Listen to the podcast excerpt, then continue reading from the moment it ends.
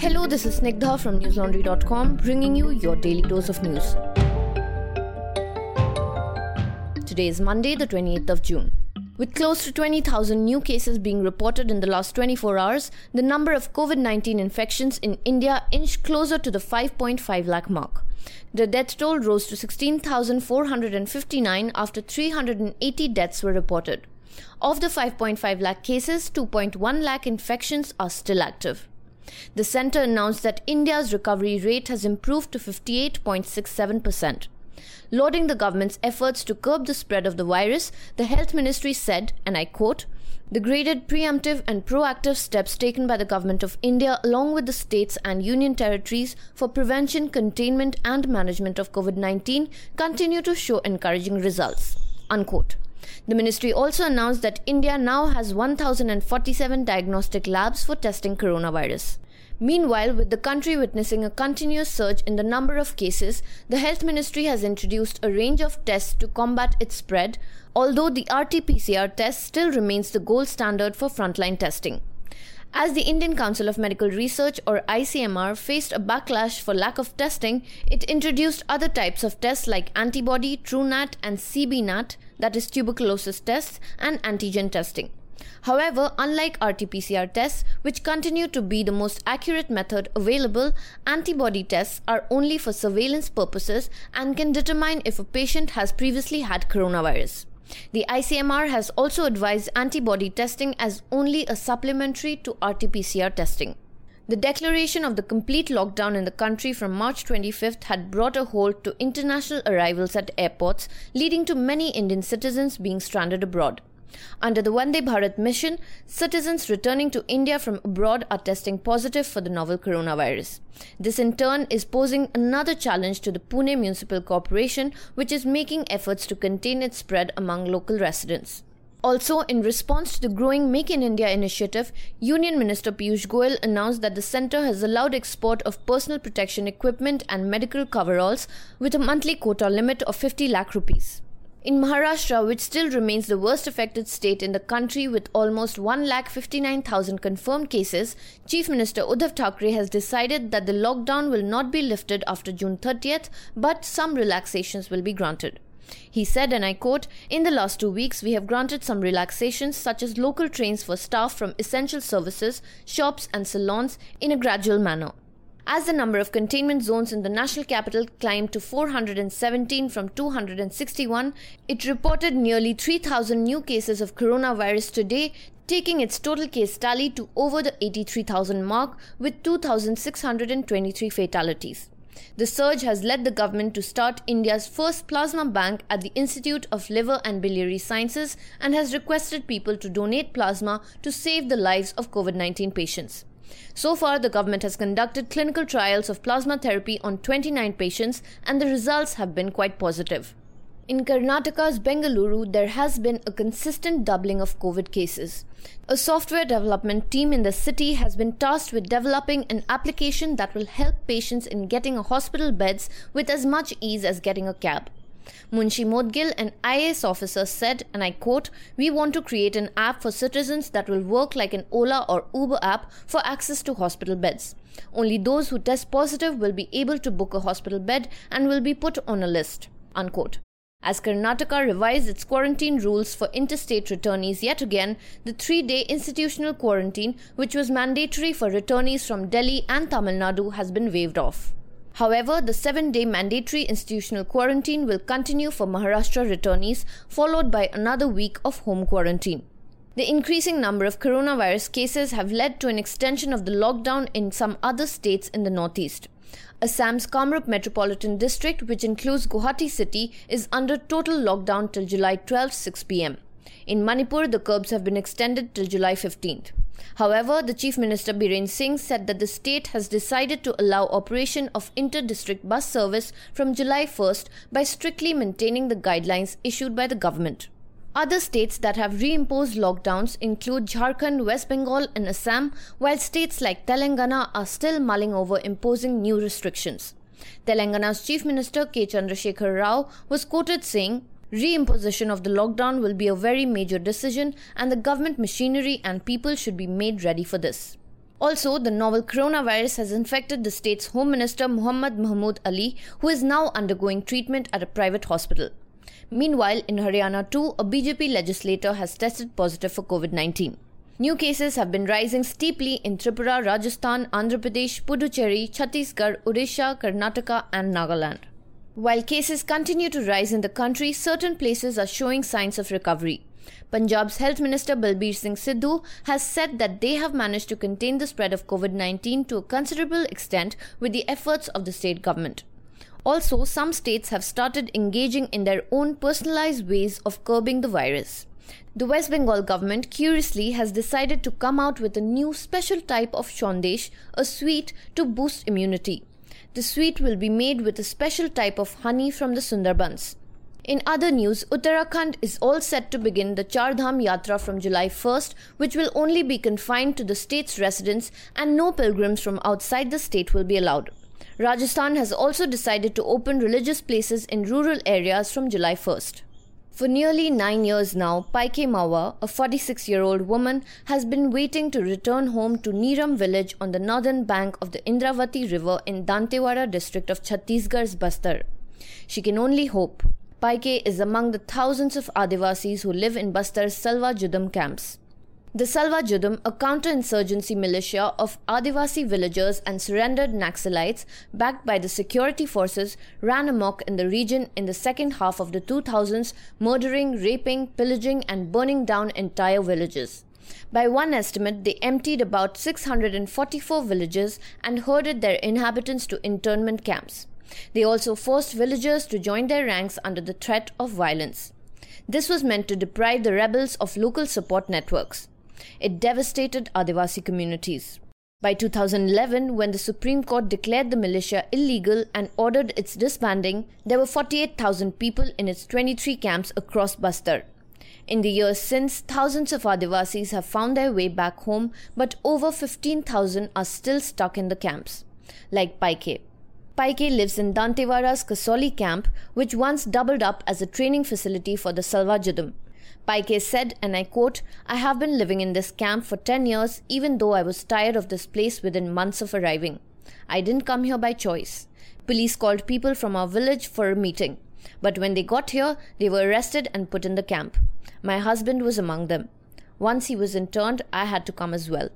The police labeled us as Naxals, while the Naxals still call us Salwa Judum. This is an excerpt from the final part of our reporter Pratik Goyal's four part series on Chhattisgarh's Adivasi prisoners. The series was a part of our News Laundry Sena project, an initiative that allows readers like you to fund the stories that you want to hear. So here's a big shout out to all the 35 readers who contributed to make this series see the light of day. Thank you Manas Karambelkar, Abhimanyu Chitoshia, Adnan Khalid, Siddharth Sharma, Sudarshana Mukhopadhyay, Shreya Bhattacharya, Abhishek Singh, and other News Laundry Sena members. Listeners, we have many other stories under News Laundry Sena. You can contribute to our next project called Long Wait for Home and help to keep news free and independent. Go to the website newslaundry.com for more details. Now for some international updates on the virus. The global total of deaths passed 500,000, while the number of confirmed cases surpassed 10 million. The bleak markers were crossed as countries around the world struggle to contain new infections while they are simultaneously trying to emerge from lockdowns.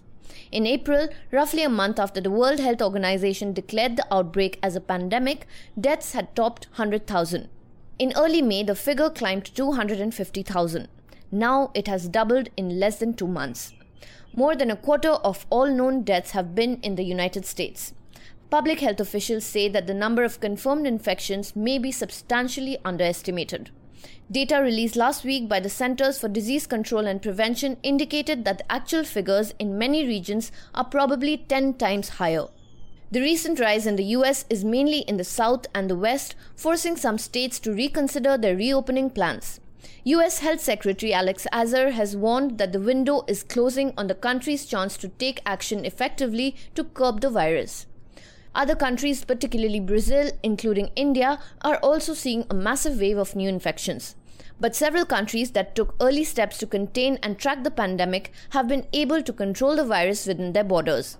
Experts, however, fear that fatigue with the lockdowns and social distancing has allowed the virus to spread with even more intensity globally.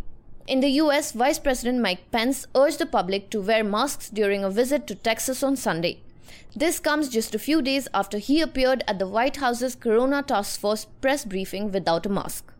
Pence is expected to visit Florida and Arizona, also virus hotspots, in the coming days for similar briefings. Officials in Arizona announced more than 3,800 new cases on Sunday, a single day record.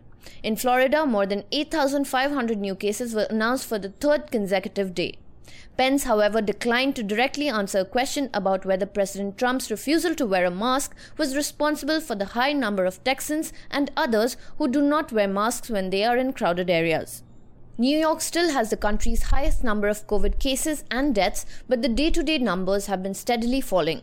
Florida, meanwhile, which is among the states not mandating masks, rushed to reopen and on Friday reported its highest number of new cases in one day with close to 9,000 new infections. Brazil recorded over 30,000 new cases of the novel coronavirus in the last 24 hours and more than 500 fresh fatalities. The nation now has crossed 1.3 million confirmed cases and over 57,000 deaths. A report by advocacy group Vote LGBT has found that one in four unemployed gay and trans Brazilians has lost their jobs recently during the coronavirus outbreak, almost double of the nation's overall rate. This highlights how LGBT citizens of Brazil are being disproportionately impacted by COVID 19 job losses. UK Prime Minister Boris Johnson will announce a massive spending plan today to boost Britain's coronavirus hit economy. This comes as pressure grows on the government over its handling of the crisis. Johnson has admitted that the coronavirus outbreak has been a disaster for the UK, but the pandemic will give the country a chance to do things better and bounce back. Johnson's new package of measures is intended to meet the unprecedented challenge the pandemic has posed to the economy and restore the government's standing. China has imposed a strict lockdown on nearly half a million people in a province surrounding Beijing to contain a fresh cluster. Authorities warn that the outbreak is still severe and complicated. Health officials say that Anxin County will be fully enclosed and controlled with the same strict measures imposed during the peak of the pandemic in Wuhan. The move comes after another 14 cases of the virus were reported in the last 24 hours in Beijing, taking the total to 311 and prompting millions of tests. According to a Guardian report, the strictly enforced coronavirus lockdown in the Philippines has badly disrupted access to family planning services. It has been warned that this could lead to the highest number of births in the country in two decades. Movement restrictions imposed in March prevented both patients and medical staff from reaching clinics for months and are now causing shortages of condoms and other contraceptives in some areas. The Catholic majority country has recorded more than 35,000 cases, including over 1,200 deaths. Sri Lanka officially lifted its nationwide lockdown on Sunday after a selective curfew was reimposed a month ago during a surge in coronavirus infections. The island nation imposed a lockdown on March 20th and lifted it gradually over the last two months, although a nighttime curfew remains in place. Now for some non coronavirus news. Gunmen have attacked the Pakistan Stock Exchange in Karachi, killing two security guards and a police officer. Special forces surrounded the compound and attackers were killed. According to the latest reports, 10 have been killed, including the four gunmen. Seven people were injured in the incident. The attackers arrived in a car at the stock exchange gates around 10 a.m. this morning, armed with rifles, explosives, and hand grenades. They began firing shots and throwing explosives at the security guards at the entrance. The building is in a high security zone and houses the Pakistan State Bank as well as the headquarters of the national and international financial institutions. Reports say that most people in the stock exchange managed to escape or hide in locked rooms. Those inside the building were evacuated from the back door. The Pakistan Stock Exchange said on Twitter, and I quote, the situation is still unfolding and management, with the help of security forces, is managing the security and controlling the situation. Unquote. There was no immediate claim for responsibility. Karachi has been put on high alert now. The Additional Inspector General of Police of Karachi has directed to tighten security of all important offices and trading centers across the city. Now for some homegrown stuff from newslaundry.com. Thousands of women and children are trafficked to and from the Northeast across international borders.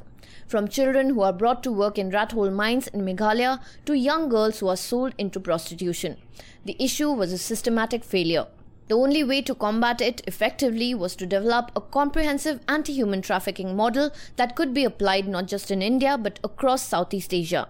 And that is exactly what Hasina Kharbi and her Impulse NGO team did. The Impulse model brings together government departments, law enforcement agencies, judiciaries, civil society organizations, private institutions, and the media to pool in their resources to tackle the complex issue. If you want to know more about the issue, watch my interview with Hasina Kharbi on newslaundry.com. Not only did she explain the model in detail, but she also shared her personal journey as an Indian woman working in the anti human trafficking sector. To watch the complete interview, subscribe to News Laundry. The reason why we are able to bring you content like this that is ignored by mainstream media is because we are a 100% ad free news platform. Support us and subscribe. That's all for today. Have a great day or a good night, depending on where you're listening from. See you tomorrow. All the News Laundry podcasts are available on Stitcher, iTunes, and any other podcast platform. Please subscribe to News Laundry. Help us keep news independent. To catch all our podcasts on news, pop culture, current affairs, and sport, visit newslaundry.com. Follow us on Facebook, Twitter, and Instagram, and subscribe to our YouTube channel.